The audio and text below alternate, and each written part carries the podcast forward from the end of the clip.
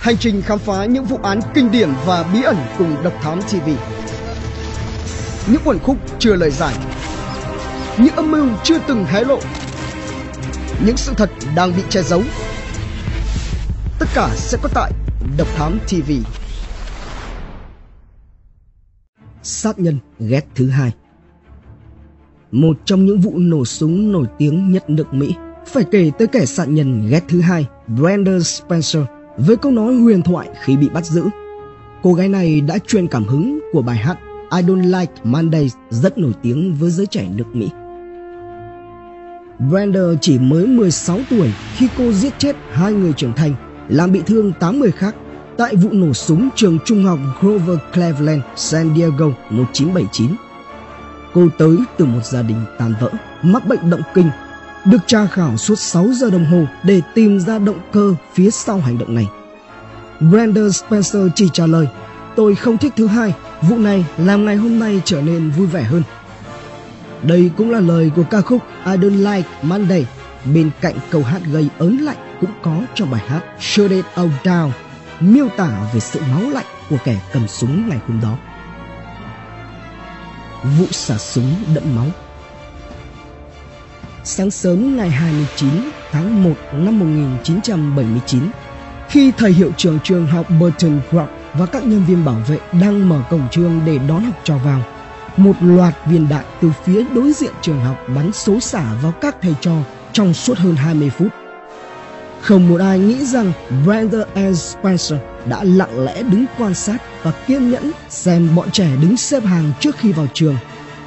Như một tay súng chuyên nghiệp, thiếu nữ này với lấy khẩu súng trường bán tự động 22 ly ngắm vào bọn trẻ và xả súng điên cuồng. Vụ việc đã khiến cho thầy hiệu trưởng và Michael Schutcher, 59 tuổi, thiệt mạng. Michael Schutcher bị bắn chết khi đang ra sức đưa các học sinh chạy vào bên trong trường.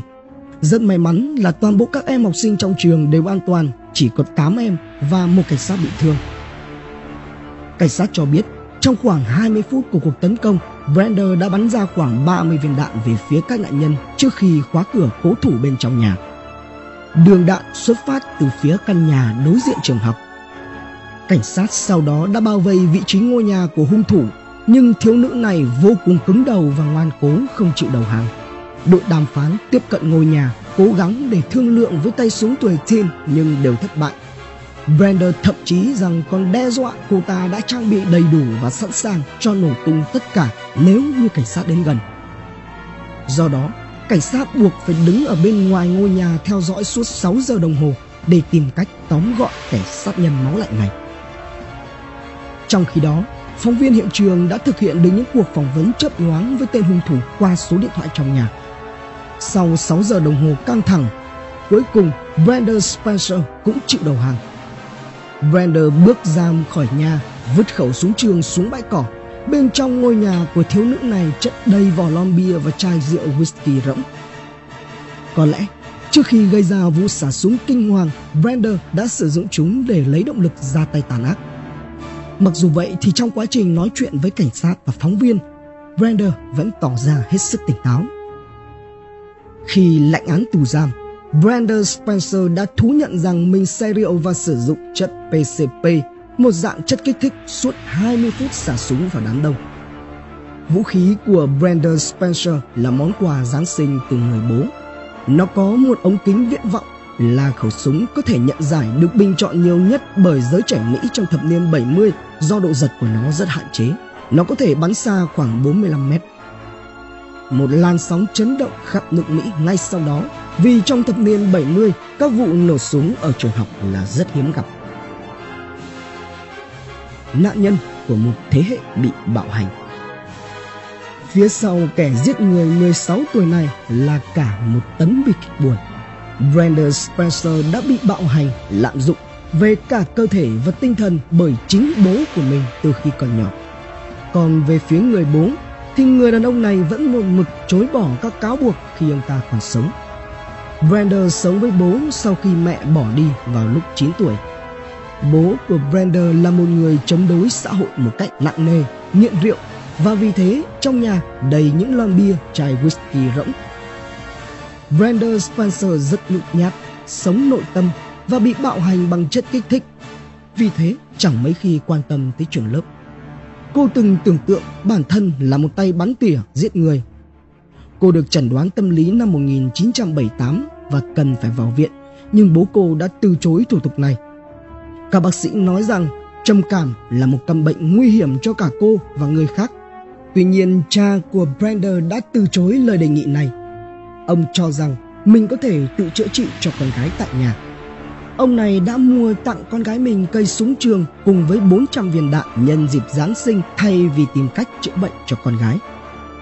Brenda cũng thừa nhận rằng cô rất bất ngờ khi được cha mình tặng súng. Cô cho biết, tôi đã muốn có một chiếc radio nhưng ông ta lại tặng tôi một khẩu súng. Tôi cảm giác rằng ông ta muốn tôi tự dùng súng để kết liễu cuộc đời mình. Tuy vậy, trước ngày xảy ra sự việc, Brenda từng thừa nhận với bạn bè rằng cô muốn làm một điều gì đó để có thể trở nên nổi tiếng. Một điều gì đó thật sốc, đủ để đưa hình ảnh của cô lên truyền hình. Lĩnh án. Trong phiên tòa xét xử, luật sư biện hộ cho Brenda Spencer nói rằng chính cách nuôi dưỡng và đối xử của cha cô đã ảnh hưởng một cách sâu sắc và khiến cho Brenda có những hành động nhẫn tâm đến như vậy. Tuy nhiên, các bồi thẩm đoàn lại không đồng tình với lập luận này. Brenda bị kết án chung thân vào ngày 4 tháng 4 năm 1980 và không được ân xá trước 25 năm. Đây là một bản án mà trong mắt công chúng là quá nhẹ nhàng và không thuyết phục, bởi cô ta đã tấn công vào trường học, nơi có rất nhiều những đứa trẻ vô tội, giết chết 2 mạng người và khiến nhiều người bị thương. Tội ác của Brenda được xem là một bước ngoặt trong lịch sử nước Mỹ, là vụ xả súng đầu tiên nhắm vào trường học. Trong một lần chia sẻ vào năm 2001, Brenda Spencer thừa nhận rằng hành động của mình có thể đã trở thành hình mẫu cho những thế hệ sau này. Bất cứ vụ xả súng trong trường nào, tôi đều cảm thấy như mình có một phần trách nhiệm. Có khi nào bọn họ đã có ý tưởng đó từ những gì mà tôi đã làm hay không? Trong suốt hơn 40 năm qua, rất nhiều lần Brenda Spencer yêu cầu được xét tạm tha. Nhưng cho dù cô ta cố gắng đến như thế nào thì vẫn không đủ để thuyết phục bồi thẩm đoàn. Cho đến hiện nay, Brenda vẫn bị giam giữ trong nhà tù. Internet, Độc Thám TV. Hành trình khám phá những vụ án kinh điển và bí ẩn cùng Độc Thám TV. Những uẩn khúc chưa lời giải, những âm mưu chưa từng hé lộ, những sự thật đang bị che giấu. Tất cả sẽ có tại Độc Thám TV.